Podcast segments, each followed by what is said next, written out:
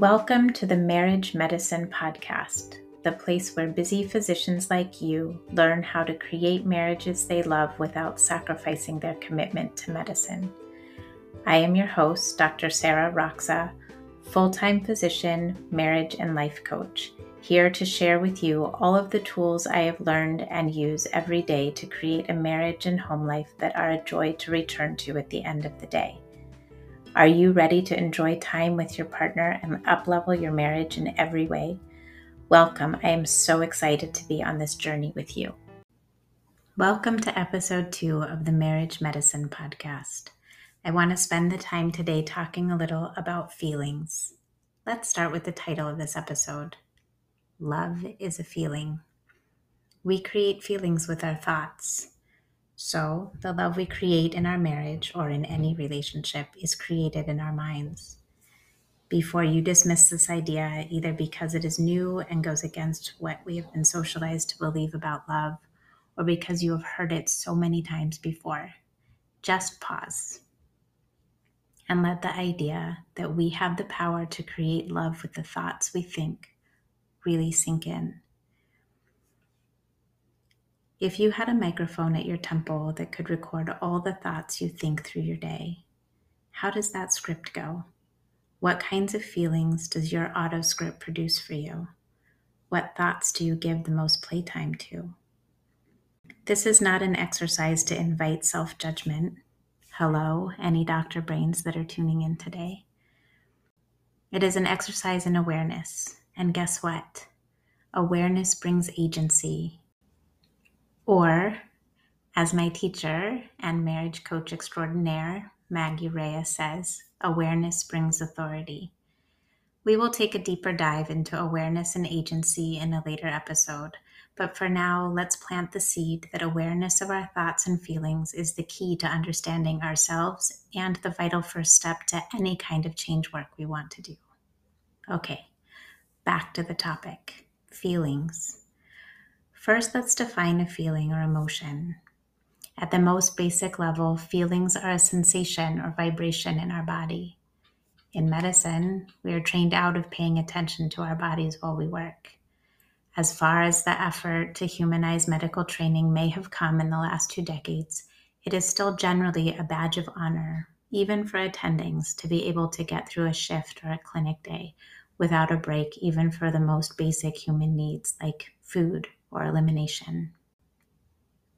This skill is crucial to our jobs in very specific circumstances, but I would argue these circumstances are fewer and farther between than we tend to believe. It is also convenient to be highly skilled at dissociating from our feelings and our bodily needs when we are busy and we want to just complete the task at hand. I am not suggesting that doctors or other healthcare humans should not be taught these skills or use them.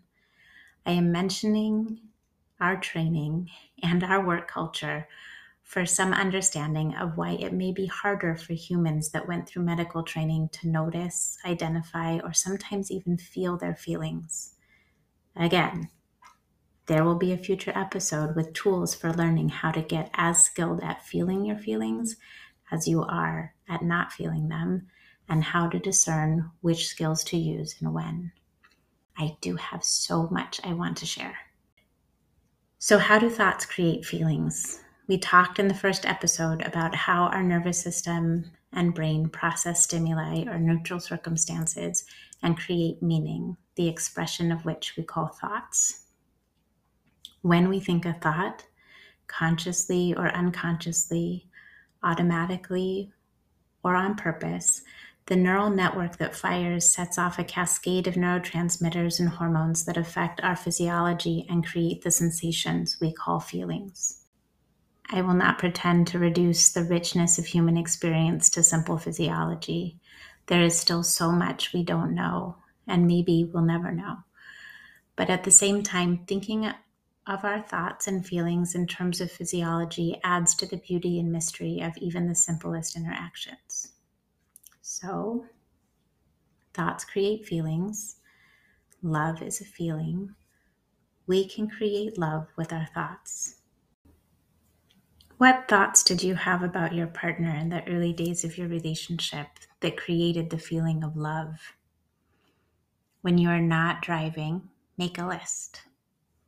How often do you think any of those thoughts now? Again, I am not implying that you should or want to be thinking all of the same thoughts about your partner today as you did at the start of your relationship. But awareness is key are there thoughts on that list that may be fun to revive? Are there new or more recent thoughts you have about your partner that create a feeling of love? How about connection, compassion, gratitude? What if I asked you to write a list of thoughts you have about yourself that create those feelings? Love, connection, compassion, gratitude. What would your brain offer to you? We are just starting on this journey together. We are at the start of a new relationship, right? Even though we have never met, I have a collection of thoughts about you, my listeners, every time I think of something to share. And you may be starting to have a collection of thoughts about me. That is a relationship. At the start of this relationship, I want to make some things clear. I like to offer questions for myself and for you to consider.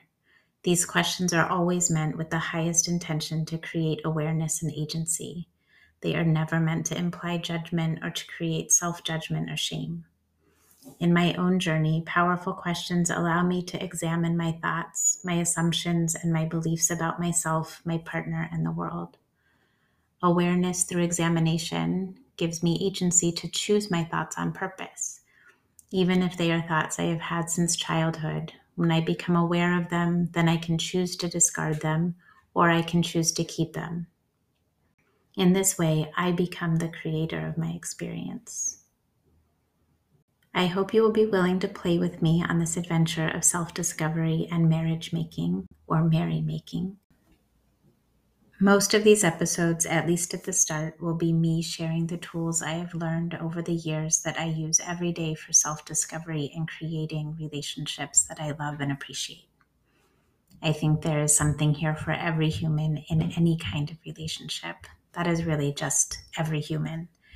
I am also aware that my lived experience with all of my identities, challenges, privileges, and nuance will inform the way I bring this information to you and even the language that I use. I hope to build a community in support of healthy relationships that can celebrate all of human diversity and the ways of creating those relationships. I am here for all of the human experience. So, in my mind, this is what my relationship with you looks like so far. I am so excited that you are curious enough to have listened to two episodes of my, my podcast. I love that you are interested in learning new things or exploring familiar ideas from a new angle. You are 100% worthy of love. You are capable of creating a marriage or any relationship in a way that feels good to you. You are the only person who gets to decide what feels good and what is in alignment with your values. If you're a doctor, I believe we have some shared experience that I can speak to in this work. If you are a human in healthcare, I understand some of the sea that you swim in at work. If you are a human, I love you because it's easy to love each person's humanness. It's also pretty easy to love lots of other beings too. I choose to see you as the best version of yourself anytime you enter my mind. Okay. So now you get to have whatever thoughts and feelings you would like to have about me and this podcast. That's how relationship works.